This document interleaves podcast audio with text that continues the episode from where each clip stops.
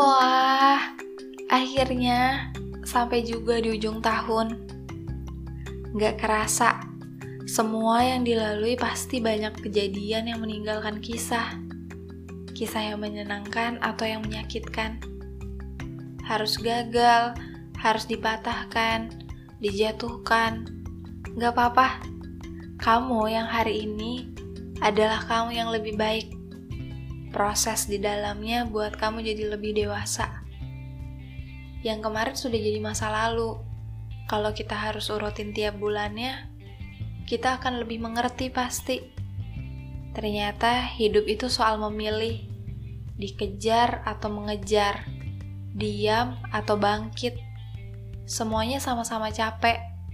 Terlebih soal seseorang yang sudah menjadi masa lalu di hari ini kamu bisa terus bertanya kenapa, tapi masa lalu gak akan pernah berubah. Pilihanmu cuma dua, memaafkan dan tinggal, atau memaafkan dan pergi. Kalau ngomongin soal harapan di tahun depan, selain kehidupan yang berjalan dengan baik, tanpa ada kendala, hmm, walaupun sedikit mustahil, pasti kepikiran juga soal cinta yang lalu yang udah nggak bisa dikepung sama harap. Dan mungkin akan muncul pertanyaan kayak gini. Tahun depan aku akan ketemu siapa lagi ya? Di tahun yang baru harus ada perubahan ya. Gimana kalau nggak siap? Gimana kalau lebih sulit? Kalau soal pasangan, apa harus menanamkan kata-kata ini? Harus move on di tahun 2020. Terus, kalau disakitin lagi gimana? Gimana kalau dikecewain lagi?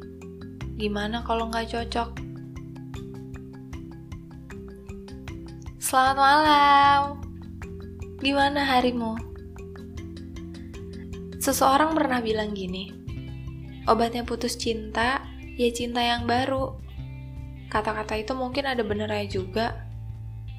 Tapi kan, kita manusia biasa, Kadang, barang yang rusak atau hilang aja susah buat cari gantinya. Walaupun barangnya sama persis. Apalagi menyangkut cinta.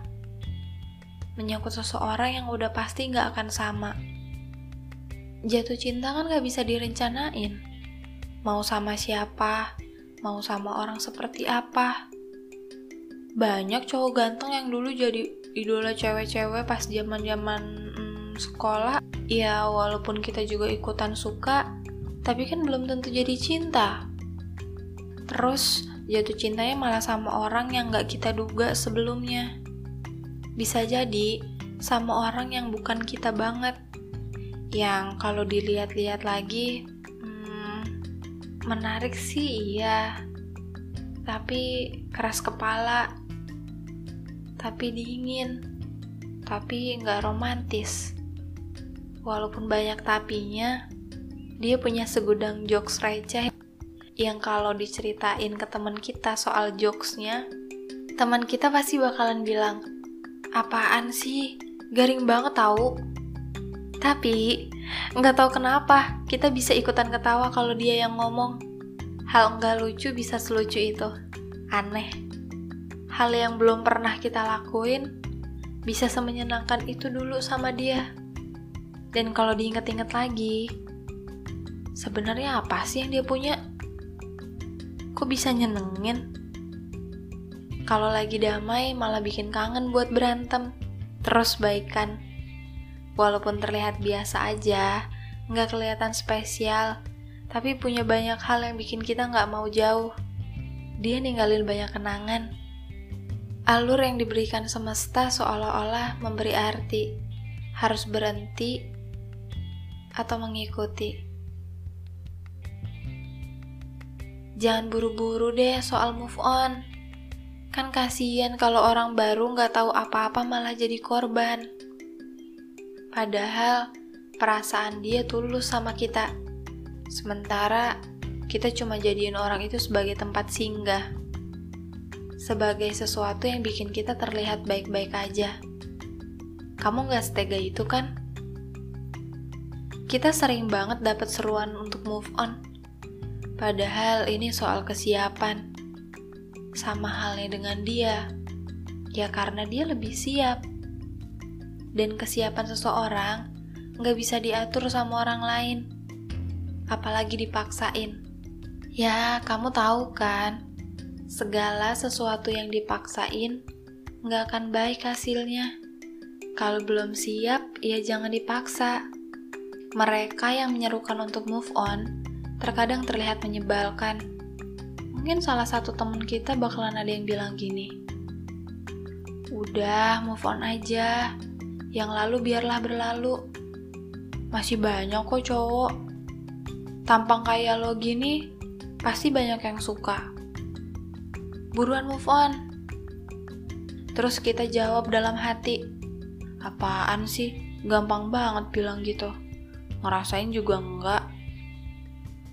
Seandainya mereka bisa memberitahu kita perihal masa depan, sulitnya untuk move on sama sulitnya untuk mengingat masa depan. Mungkin kita cukup jalanin aja alurnya. Mau ngalir ke mana? Secara nggak sadar, kita di hari ini adalah hasil move on dari diri kita sebelumnya.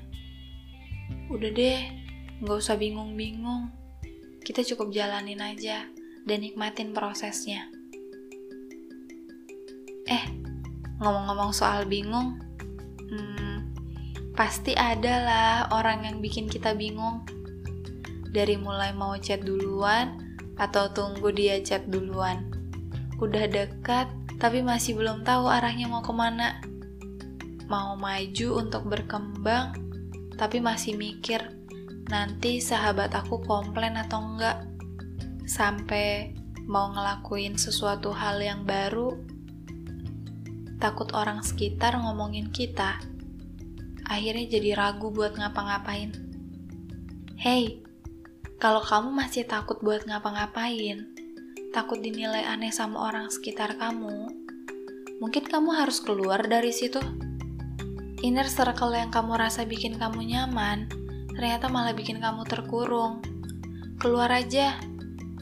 Cari inner circle yang bisa mendukung dan menopang kamu kalau kamu jatuh yang bikin kamu gak takut mau ngelakuin perubahan.